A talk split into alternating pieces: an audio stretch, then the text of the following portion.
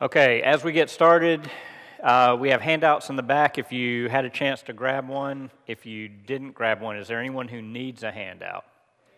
Okay, Alan's going to grab some if Amy doesn't beat him first. Okay, six week series A Christian Perspective on Marriage, Family, and Singleness. Please note the indefinite article at the start of the, the title there, A Christian Perspective.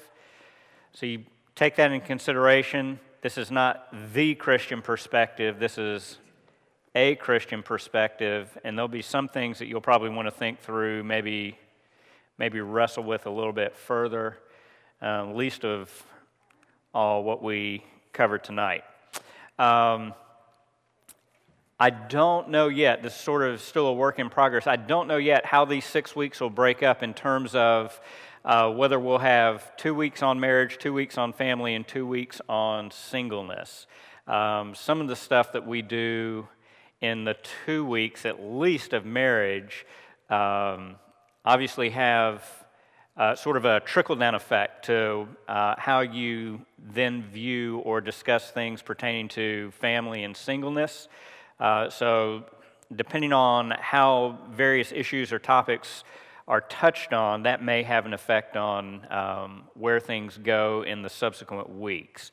Um, that being said, the session that we have for tonight, if you can make it through tonight's discussion on marriage, that'll you'll be good. It'll be smooth sailing. All right, because this is, uh, yeah, this is uh, we're looking at why marriage what's the what's the purpose in marriage? And doug i don't know to me it sounds like it's a little fuzzy the sound. I don't know if that's on my end. Could it's not my beard. We'll edit that out of the audio. Yeah i think that's better. Okay uh, first things first, as, uh, as we get going here, let me give credit where credit is due.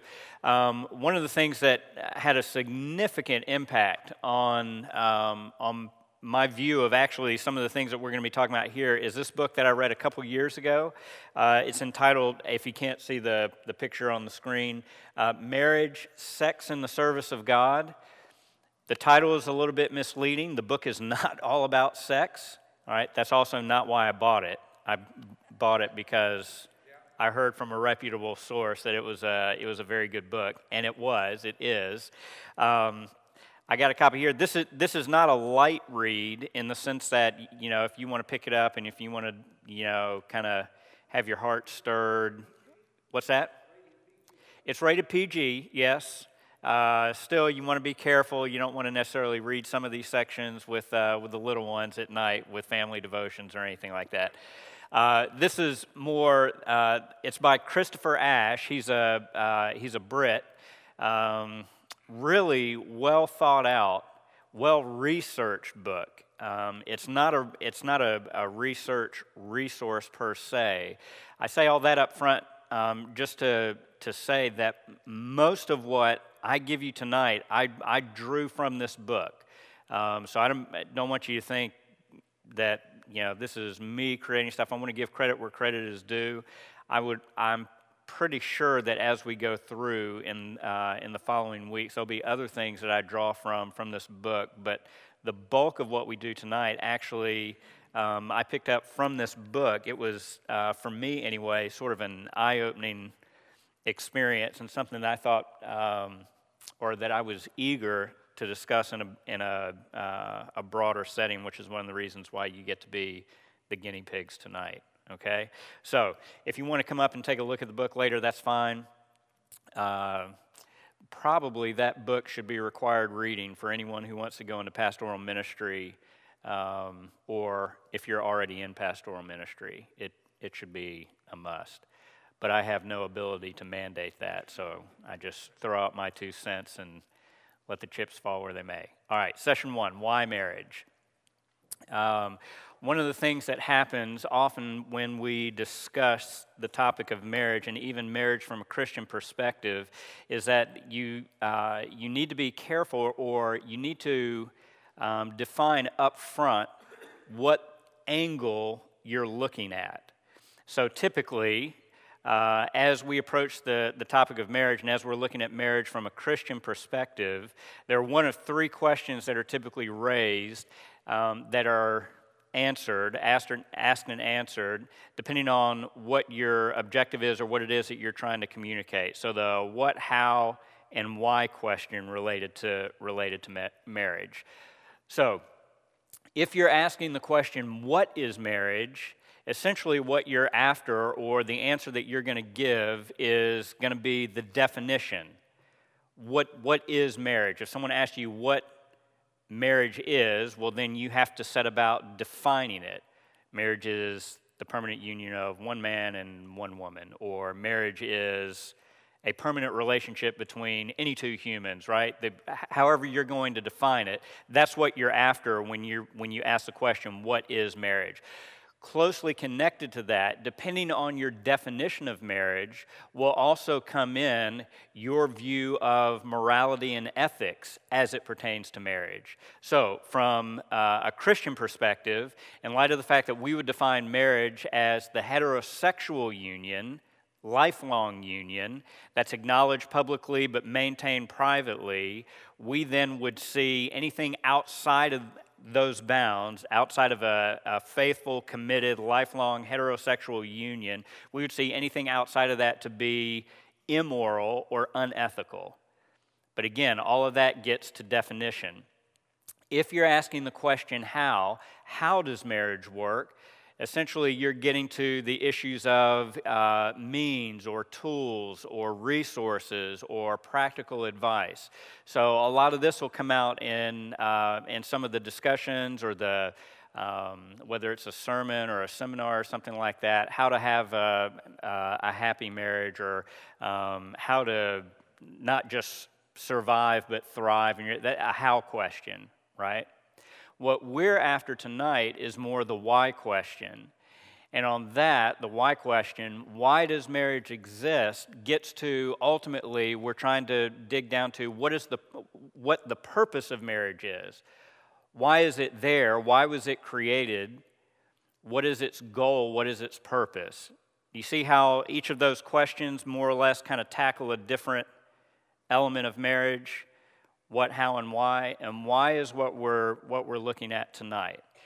All right, so everyone hear me. Here's my, here's my warning slash disclaimer for the night. Okay? Marriage, if you're asking why does marriage exist, it's not for romance, it's not for self fulfillment. If you can make it through tonight, we'll come back and we'll talk about romance and fulfillment and all that kind of good stuff next week okay? But for tonight, it's not for romance and it's not for fulfillment. Why does marriage exist? Here are three uh, common views that you have. Uh, one, marriage exists for relationship.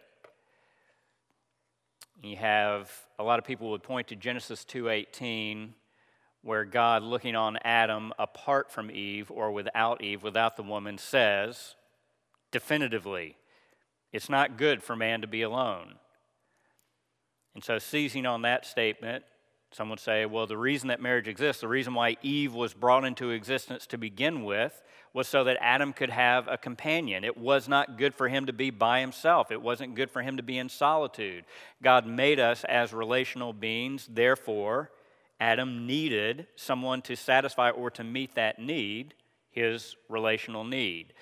That's one answer. Second answer for why does marriage exist, what its purpose is procreation. You go back to the first chapter of Genesis, and you see God tell Adam and Eve, Be fruitful and multiply. Well, in light of the way that God has created sex, gender issues, so on and so forth, but sex in terms of sexual reproduction in particular, obviously, Adam needs, in light of that framework or that structure that was created even within the animal kingdom, in order for that pattern to hold true when it comes to the human uh, part of creation, Adam obviously needs a partner in order to be fruitful with. He needs someone else in order to be able to multiply. And so um, a lot of people would point to um, this is heavy in Catholic practical theology, by the way, that procreation is the uh, one of, if not the primary goods in marriage. And then, three, some people would say that marriage exists or marriage exists for the purpose of public order. And they would point to verses like you could go to any number of verses. But for example, 1 Thessalonians 4 6, where earlier in that chapter, Paul says, um, This is the will of God for your life, your sanctification. That is, that you abstain from sexual immorality, that each one of you he goes on basically that you know how to possess, uh, possess your own body, not live in lustful passion like the Gentiles do. And then he talks about not defrauding, that no man should transgress and defraud his brother in the matter, for the Lord is the avenger of these things. Transgressing and defrauding in this matter, in the context of 1 Thessalonians 4, is in the context of sexual morality. Couple that with passages like Hebrews 13, where it says that the marriage bed should be kept undefiled. Uh, Proverbs 6, where the son is being warned by his father not simply to um, keep away from the immoral woman uh, in terms of the, um, you know, almost kind of a uh, uh, propositioning kind of woman, but stay away from a married woman because when you get caught or when it comes out, there are penalties and um, consequences to that, one of which is the fact that her husband is not likely to forgive. So, you take passages like that and you say, well, it's, it's just for the good of society, it's for the good of human flourishing in general that we have marriage, because you can't have men more or less going out there like they did in some cultures and just trying to amass as many women as possible because then you're going to have these guys fighting over I don't know, a scarcity or an abundance of women, whatever the case might be, and it's going to lead to all kinds. So every man gets his, you know, gets his woman or gets his wife, and everybody's happy and everybody's good, and we can live peacefully and in harmony with one another, and we don't have to go about killing one another to get that woman or get another woman. Okay. Make sense? Okay. Now, the thing to notice here is that for each one of these, it's actually possible to find biblical support for this, for this thinking. There is something to be said for the fact that because of marriage, there is a unique relational component that exists between a man and a woman that is unlike any other type of relationship that people enter into. Having said that, that's not to say that unless you're married, you can't have a relationship with anyone else. There's all kinds of different forms of friendship and companionship that exist, but there is something to be said that that is provided for in marriage and that scripture speaks positively of the relational good that comes from a healthy and thriving marriage. We'll talk a little bit next week about what, um, what an extended text like Song of Solomon does in terms of depicting for us um, not just the relational good, but the, the end goal of, uh, of marriage in terms of the, um, the, how else would you describe it? The flirtatious, romantic, even sexually charged dynamic between a man and a woman. So we don't want to deny the fact that there is something to be said for the fact that God has met relational needs in marriage. We don't want to deny the fact that there is the aspect of procreation that comes from marriage. In fact, that's the only realm or sphere in which God has approved of procreation taking place within the framework of a committed marriage relationship. And we don't want to deny the fact that, on the whole, society, whether a Christian society or not, is far better off honoring and respecting the institution of marriage than if they didn't. Right? Even if you're going to be in a largely predominant secular society, on the whole, even if you're going to divorce the idea of marriage from anything that's, that's said in Scripture or take from it any of the Christian, un, uh, remove from it any Christian underpinning, we would still have to say that at least at some level, any society would be much better off having intact marriages than having just this licentious free for all. So, in every one of these, it's not that we necessarily want to deny it and say that marriage doesn't meet these goals or doesn't drive us there. What we're going to look at tonight, though, is whether or not these, any one of these three is sort of the dominant or the overarching purpose of marriage. Which one or what explanation answers for all of the components or the, all of the different aspects of marriage that we see? So, what is marriage for? Um, if you have your Bible with you, here's where you want to open up to Genesis.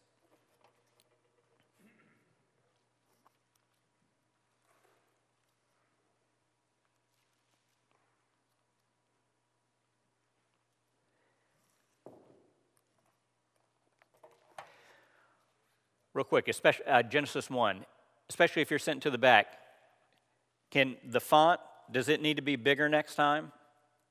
Can see, okay? All right, we actually have some younger ones sitting towards the back. That's probably not the people to ask.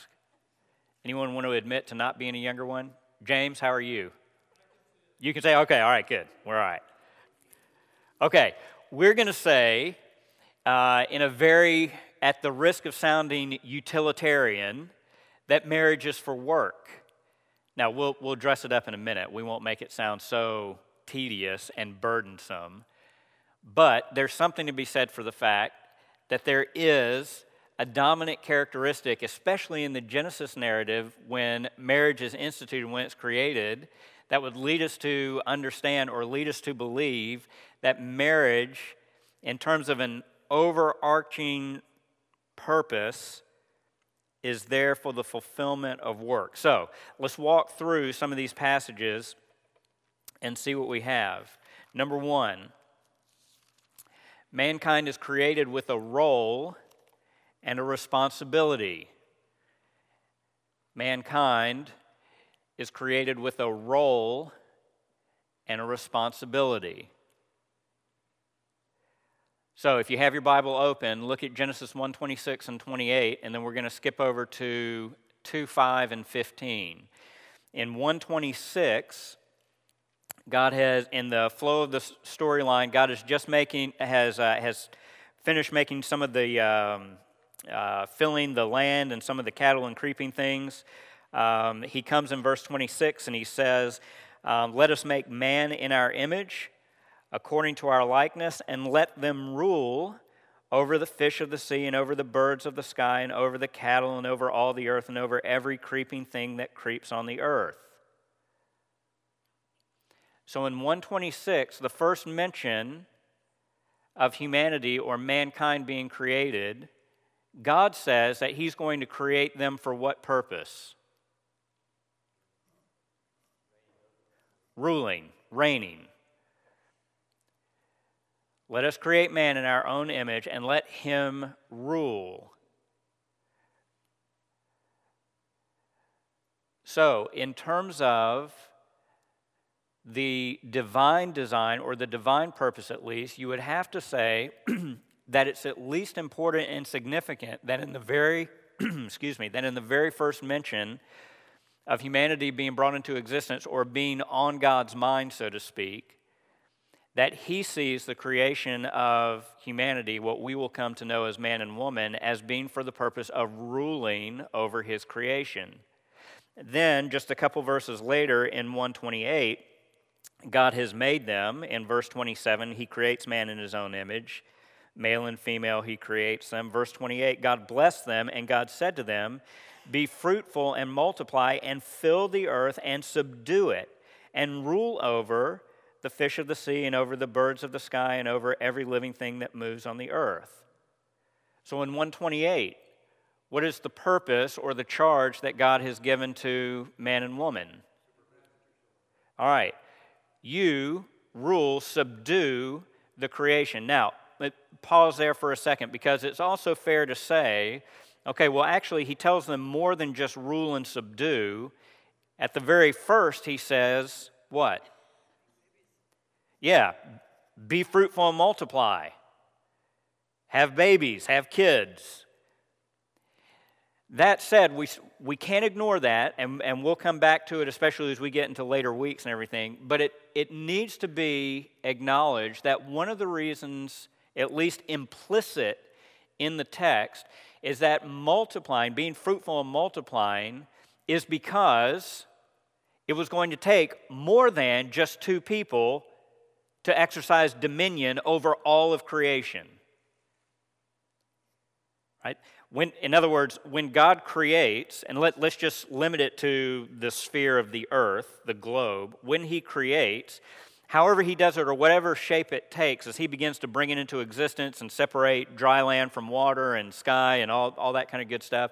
And then when it describes what He does in terms of filling it with, uh, with plants or with uh, various animals on land, sky, and sea, it seems patently clear that he creates the sort of natural realm, nature and animals, within a, a ready to go fullness, right? He, he fills the sea. The sea is teeming with all kinds of swimming animals.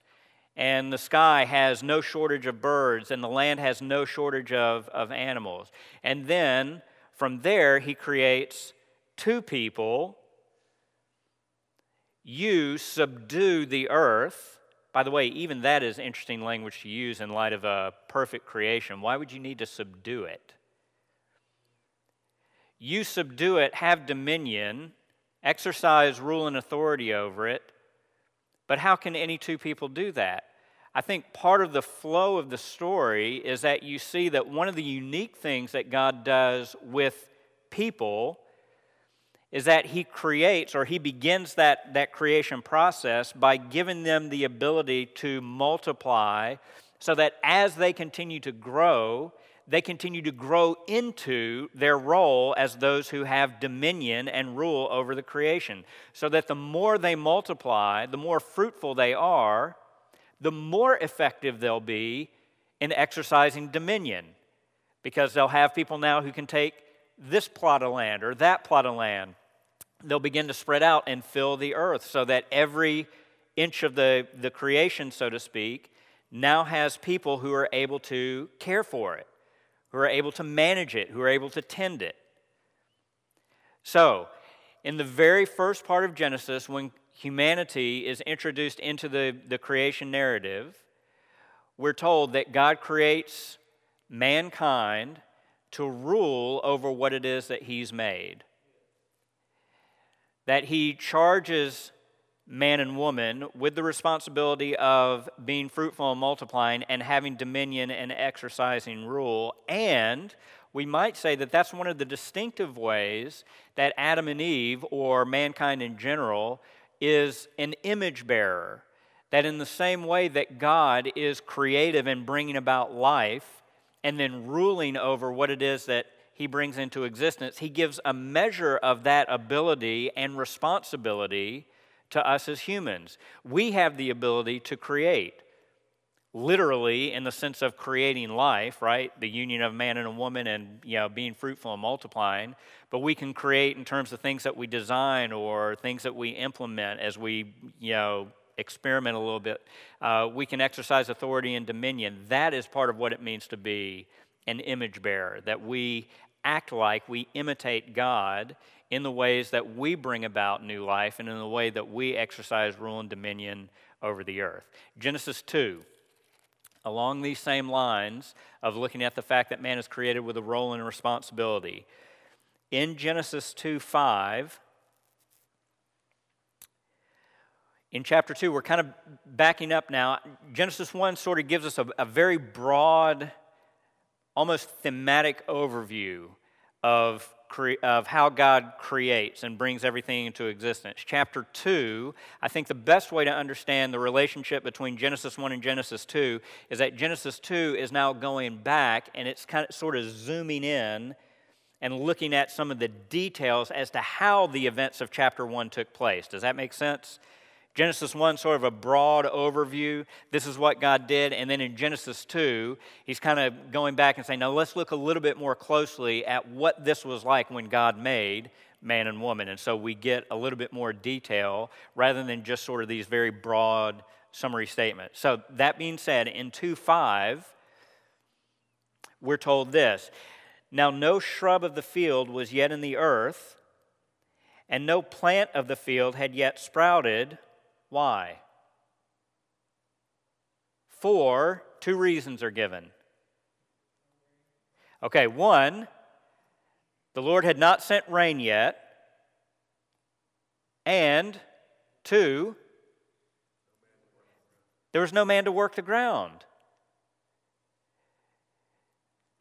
There was no, no, what does it say, shrub of the field yet in the earth, no plant of the field had yet sprouted, for God hadn't sent rain and he hadn't put a man to tend to the plants. That clearly is a statement that one of the primary tasks that man has, or one of the primary reasons that man ha- or that God has for creating Adam to begin with, is to cultivate, to keep, to, to tend to the creation.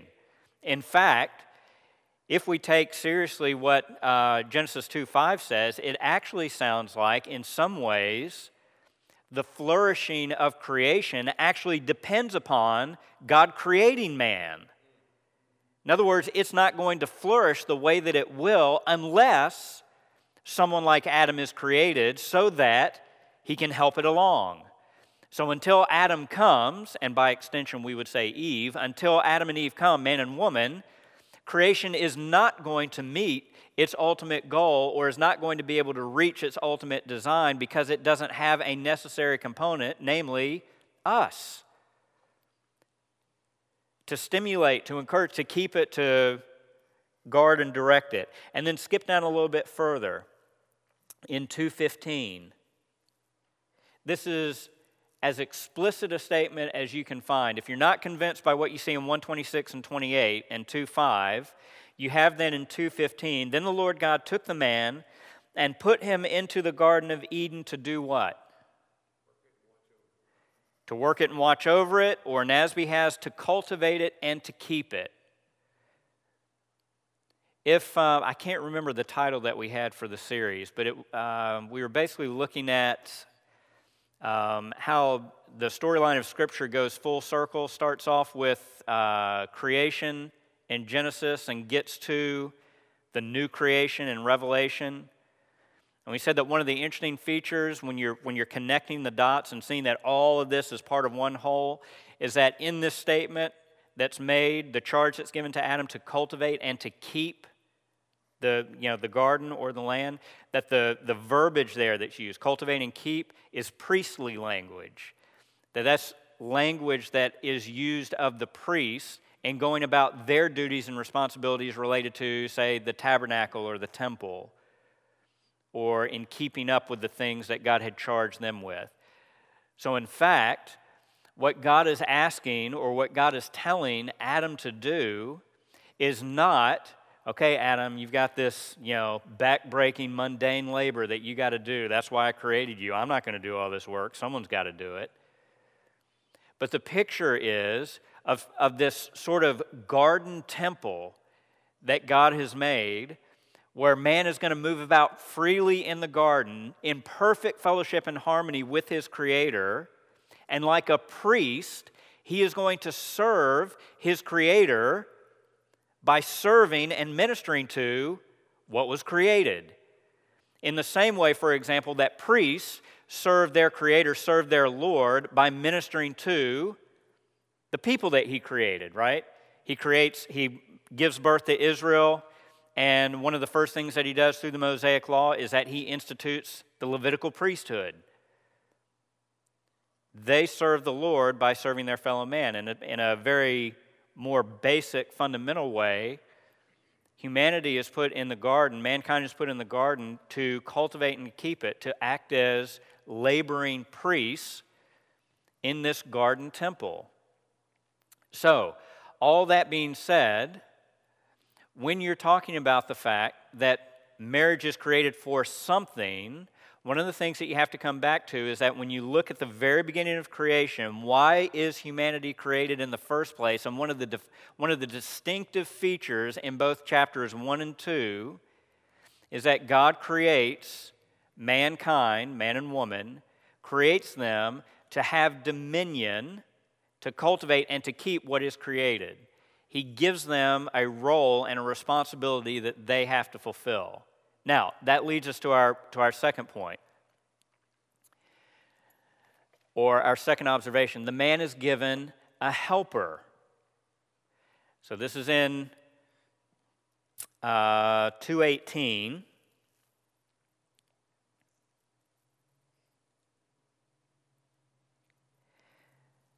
Then the Lord God said, It is not good for the man to be alone. I will make him a helper suitable for him. Why, at this point, why does Adam need a helper? What, what kind of a helper does he need? I guess is maybe more the fundamental question. Okay, one, we're back again. If this earth is full of living creatures and has the potential to flourish and to thrive, but it depends on how good a job Adam is going to do in tending it, in keeping it, in cultivating it. It's going to be slow going if Adam is the only one doing it. He needs a helper.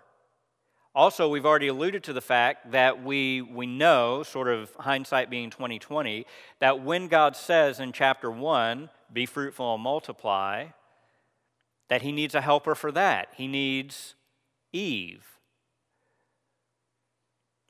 But here, but the, but the thing that we're trying to stress is a lot of times when we come to this verse and when we read this, God said it's not good for Adam to be alone. We take that as meaning it's not good for Adam to be in solitude. That's, that's not the aloneness that, that the text is talking about. There's nothing in the text up to this point that would lead us to believe that's what the concern is. Now, again, not denying the fact that God has created Adam with the ability to enter into relationships, Obviously, he can do that with his creator, with God and Adam. They can commune and have fellowship together. He's going to be able to do that with his fellow man also.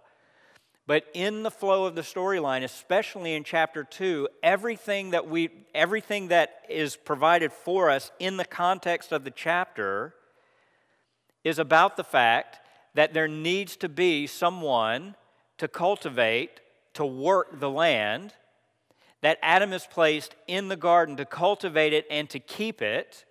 And then God says, It's not good for Adam to be alone. I'll make a helper suitable for him.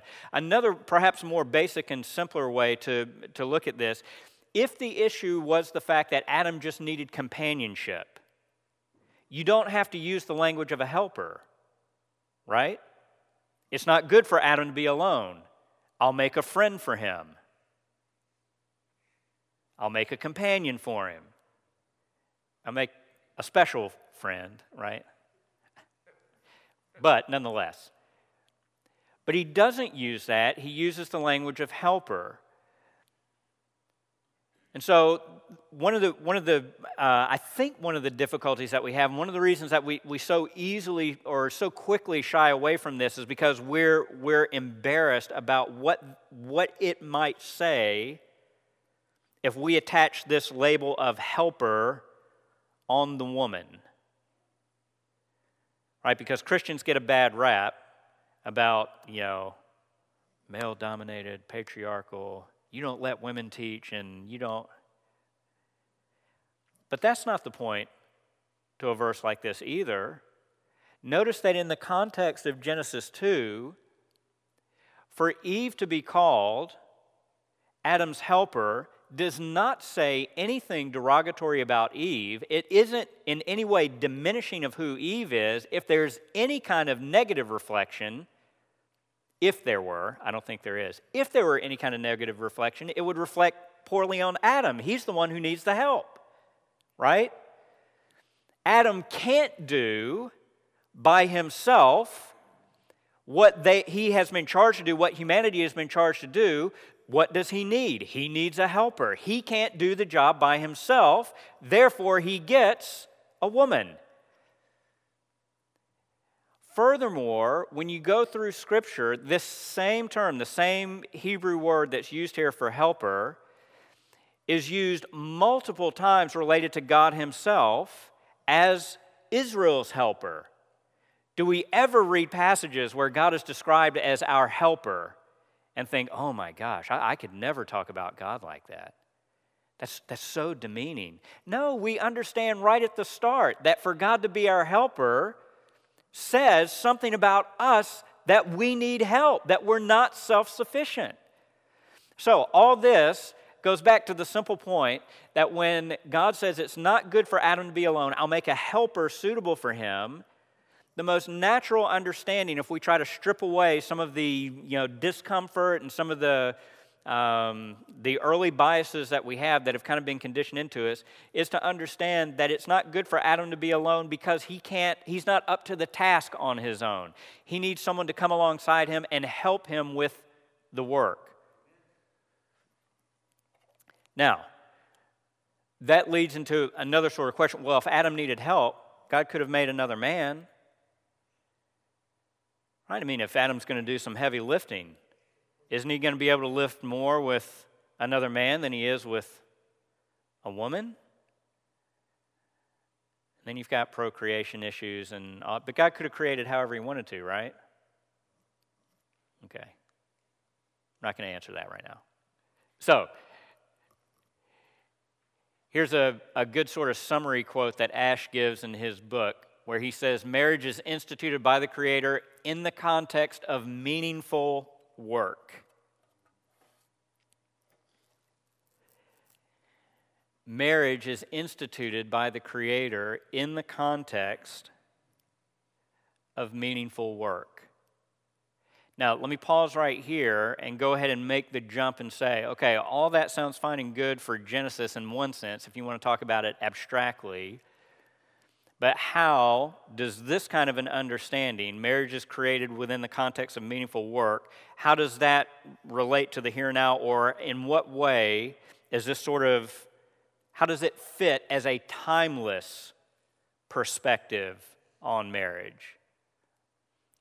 And I think what we would say is that when you look at the totality of Scripture, you see that what humanity is given to do in the very beginning is still what we're about doing.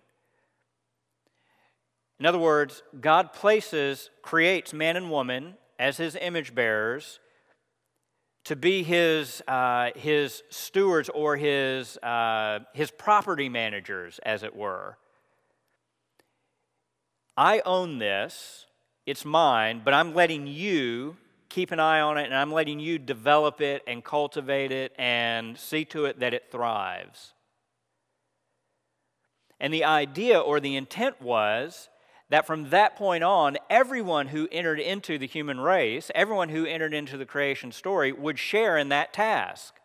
They would be part of the means by which creation is brought under a rightful dominion so that it could thrive and flourish, and so that we could find joy in meeting the assignments that our Creator had given us. That was going to be enjoyment and satisfaction for us. The difference, though, is that as a result of the fall in Genesis 3, and again, I think Ash hits on this well, that one of the things that changes is that now our work as humans has to be a rescue operation before it can be a governing operation. In other words, because sin has come in and wrecked the harmony and the peace that existed in creation, because sin has come in and has more or less made us rebels in active rebellion and warfare against our Creator, we have to first be brought back into right relationship with our King before we can rightly exercise any kind of dominion or productive or fruitful labor in the creation that He's made. So, when man and woman come together, even today, husband and wife come together for one of the distinctive purposes that they would be able to serve their king and their creator more effectively. But what about romance? What about love? What about race? Forget about, no, no. Okay, so just thought experiment. If marriage is perhaps best viewed as, or maybe a helpful view of marriage, is one in which you see man and woman coming together for service. And again, don't lose sight of the, the, the sort of priestly echo that we're serving our Creator as His image bearing priests. Okay, if that's one of the defining characteristics of marriage, how does that affect how we think of love and friendship or love and companionship when it comes to marriage? How does, how does that help us when it comes to prioritizing those things? One of, one of the dangers, and, and you see this all the time in, in, uh, in our culture today, in our society today, is that almost all the time that you hear someone talk about marriage, right, how often do you hear that discussed in terms of, I found the person who completes me, I found the person who fulfills me, I found my soulmate? It, it becomes all about compatibility. What happens though when Mr. Soulmate begins to show himself not to be so compatible as you once thought he was when he was, you know, dressed up, showered, and stuff like that every time you went out to eat. Now you're not going out to eat every time you get together. He's definitely not showering every time you get together. And now all of a sudden, well, I'm not really so sure that this is my soulmate. I'm not really sure that we're so compatible anymore. If the ultimate purpose of marriage is to find your soulmate, you've got serious foundation issues existing with your concept of marriage, right? which is one of the reasons why when marriages dissolve and when people go off to find someone else, they're looking for someone better, quote unquote. And by that they mean someone who is more to my liking or more fitting, for lack of a better word. In those cases, what happens is, is that marriage inevitably, if you view it primarily or even exclusively, we'll say, let's say it that way, if you view marriage exclusively through the lens of love and friendship, the focus is either on me and what I'm wanting to get out of this other person, right? I want love from them, or I want a certain kind of friendship, or the focus is on them in terms of whether or not they're meeting the standard. You see the problem there? Marriage then becomes about me or it becomes about her. And then somehow in there, I, I know God's in there somewhere, but I'm not quite sure how he fits in because marriage is all about companionship and romance and not being alone. But if we begin to think a little bit more about the fact that marriage is given to us as a way for two people to come together and to accomplish more in their service to their Creator and King than what they could alone, then it tends to balance things out a little bit more. Hopefully, then, the more that I grow in love for my wife, the more our relationship grows in friendship, the more effective we are in our service and worship of God. Because let's face it, if you're going to be attached at the hip to someone and you're going to have to go out and work together, aren't you going to accomplish far more working together in harmony than you are if you're at odds with each other?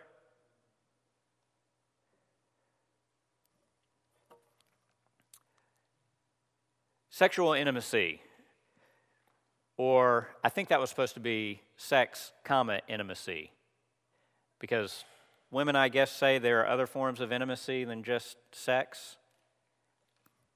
Men, I don't know. That's what they claim. I'm kidding. I'm kidding, all right? If you ever feel yourself burning with hatred and disgust at anything that I say in an offhanded way, just pray for my wife because she lives with it, okay? So, sexual intimacy or intimacy in general. We'll talk next week. One of the, one of the um, and this goes with sort of the, the whole love and fulfillment kind of thing. Don't you think it's a, it seems to be, if, if you take sort of a worldly view of what marriage is good for, right? And sadly, this is even sort of the way that Christians can present it too. Okay, marriage is, is good because once you get married, you, you can do anything with the sex stuff, right? You got the green light. Until you get married, no, can't do it. So you get married so that you can have sex, and, and that's what marriage is good for and then you look and you see in popular and pop culture and society and stuff like that, and they present a healthy, thriving marriage as one where the wife is breathlessly waiting for the husband to return from work, or the husband breathlessly waiting for the wife so that they can meet back at the house at the end of a long day, and then they fall into each other's arms and, right, all the Fabio stuff that and soap opera stuff. But it's a very, very cruel joke that no one seems to live up to that once they get married. If the, if the end goal or if the purpose of marriage were, was to find sexual fulfillment and complete sexual satisfaction, why does no one ever seem to find it? No, no one ever seems to, seems to be having, you know, the kind of sexual relationship that they portray as being the goal in music and movies, right? Most of us who have been around for a little bit say, eh, that's not realistic. But we chuck one partner after another, thinking that if I'm not having that kind of sexual intimacy, then something must be wrong with the relationship. It must be that there's something better out there and I just didn't find it yet. But if we take a different view of marriage and we say, no, marriage has not been created for the express purpose of sexual expression or satisfaction, although that is a part of marriage and it is a great part of marriage. We'll talk more about that next week. If we come back and say, no, but even in Genesis 1 and 2, even with the be fruitful and multiply, even with Adam laying eyes on Eve at the first, ah, this is it, right? That kind of, yeah, I like this kind of a thing. It still doesn't take away from what lies at the center which is the ruling, dominion, cultivating, keeping, serving aspect. So, what if the gift of sexual intimacy that's to be enjoyed in a marriage relationship is given for a break to make us more effective in the work that we do in serving the Lord? Similar to, for example, the way that the Sabbath worked with the work week. You work six days through the week, and at the end of the week, you have a Sabbath day. Why, why do you have a Sabbath day? To rest. Why, why do you need to rest? Okay, to recoup, because work is hard, life is hard. Does rest is rest only about just sitting back in the lazy boy, feet up? All right, there's also the, the idea of worship. God says you're going to work for six days, you're going to rest on the seventh, so that you will know I am the God who sanctifies you. There's a way in which the Sabbath, the Sabbath day is meant to reorient God's people back to Him right? It's, it's easy to get lost in the busyness of the work week. You have the Sabbath day so that you can turn and say, okay, let's make sure we get the priorities in order. Yes, the work is important. God's given us that work to do, but ultimately, this is work for Him. And the Sabbath day lets me turn that way. It gives me rest, it gives me a chance to catch my breath, it rejuvenates me, and it enables me to go for another, another six day work week, right? Hang on just a second. Along with that, then, is it possible that one of the things that God has done in creating sexual intimacy for a husband and wife is that He gives that to them as a gift, yes, for their enjoyment, yes, so that they can uh, strengthen the bonds, but so that they get a break from the hustle and bustle of life and the tedium that exists, and so that they can ease one another's burdens for a little bit before they go back out into the world and try to tackle another objective or wrestle with the kids again. Do you see? So that sex actually can be viewed as something of a Sabbath. It's a break from the work. Good work, work that needs to be done. But in the same way that God didn't create a full seven days of Sabbath, He didn't create marriage to be this unending erotic ecstasy that the world tries to promote and say, this is what marriage is all about, which really is just a, a self centered, fleshly way of saying it's all about living for your pleasure. That's not what marriage is for. And the minute that I start to live as if marriage is for pleasure, and I get pleasure out of the right order, I begin to lose sight of God. I begin to lose sight of Christ and what it is that I've been placed here on this earth to do. And marriage is more about serving me rather than marriage serving my Lord. I think this is the last one procreation and children. You say, well, that's easy. Children are just work. So, of course, if marriage is for work, you got to have kids because what work are you going to have if you don't have kids? It's just going to be too easy. No.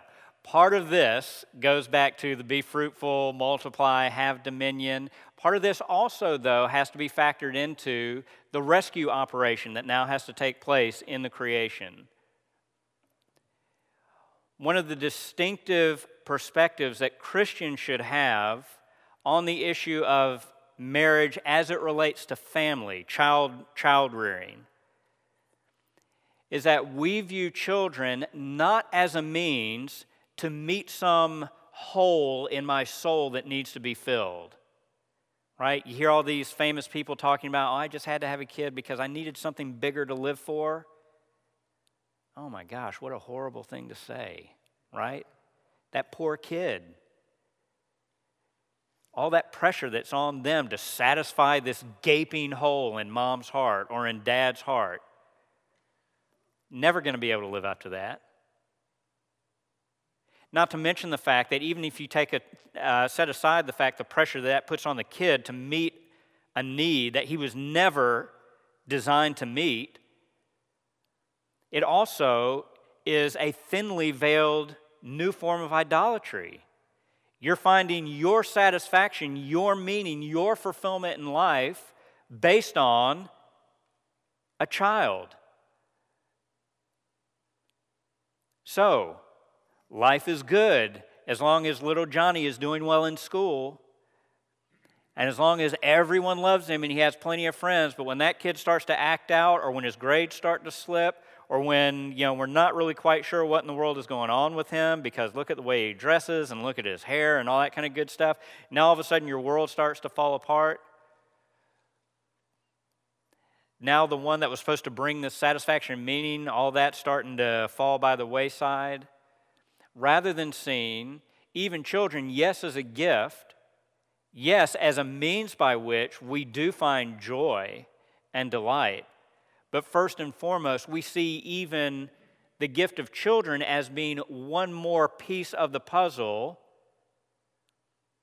in which we serve and labor in creation. We, we bring about our kids, we want to raise them up and set them loose so that they can continue in the process of rescuing God's creation through witnessing, through evangelism, and then setting about bringing God's kingdom to reality here on earth.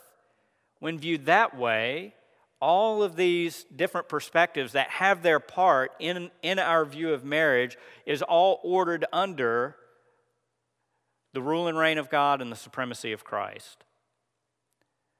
Rather than upending the order and making marriage about my felt needs or the holes that I have in my heart or making my children meant to minister to some need that I have all of this ultimately is part of God's design by which He equips us to be effective ministers in His kingdom. And there is a way in which man and woman coming together and being joined in a marriage relationship is uniquely equipped to do that. By the way, this also, we don't have time to do it now. This is also one of the ways that you guard against um, putting too much weight on marriage, such that if you're not married, oh my gosh, well, you'll just, you'll never be able to accomplish anything. Because everybody's supposed to get married, except Paul didn't. Oh, and Jesus didn't, and he turned out all right, and so on and so forth having the right perspective in terms of what the purpose of marriage is helps not just in terms of how we view our own marriages, but also in terms of how we view family, how we view things like singleness, and I think helps us even as we relate and interact with sort of the, the day-to-day challenges and struggles of life. So, in closing then, challenge is simply to go out from here and begin thinking about, or at least more often begin thinking about the fact that one of the reasons, if not the primary reason, that God has brought you together with your spouse, husband or wife, is because He intends for the two of you together to accomplish things for Him, to be good, faithful servants in His kingdom and in His creation. And the question is, how do we do that together? How do the two of us coming together effectively enhance our abilities or lengthen the reach that we otherwise would not be able to have if either one of us were left to ourselves. Okay? Let me close this with a word of prayer. Father, thank you for this evening. Thank you for this time that we've had we ask that you would uh, help us continually to come back to your word and to view um, all of the important areas of our lives, things like marriage, of course, uh, through the grid of Scripture.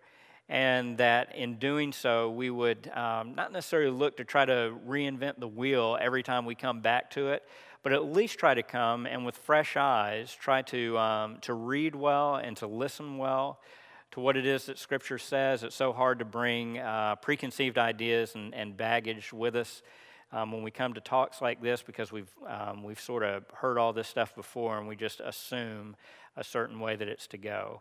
Um, I pray for those of us who are here tonight or uh, who are listening who are married that you would enable us to see um, that our spouse is not there uh, primarily to be the one who meets our needs or who gives us a purpose in life. Ultimately, all of that is rooted in you and in the person of your son. Uh, help us to see ourselves and our marriages as the means by which we more effectively bring about your rule and your dominion to your creation through the expansion of your kingdom, um, which is brought about in Jesus Christ. And it's in his name we pray. Amen.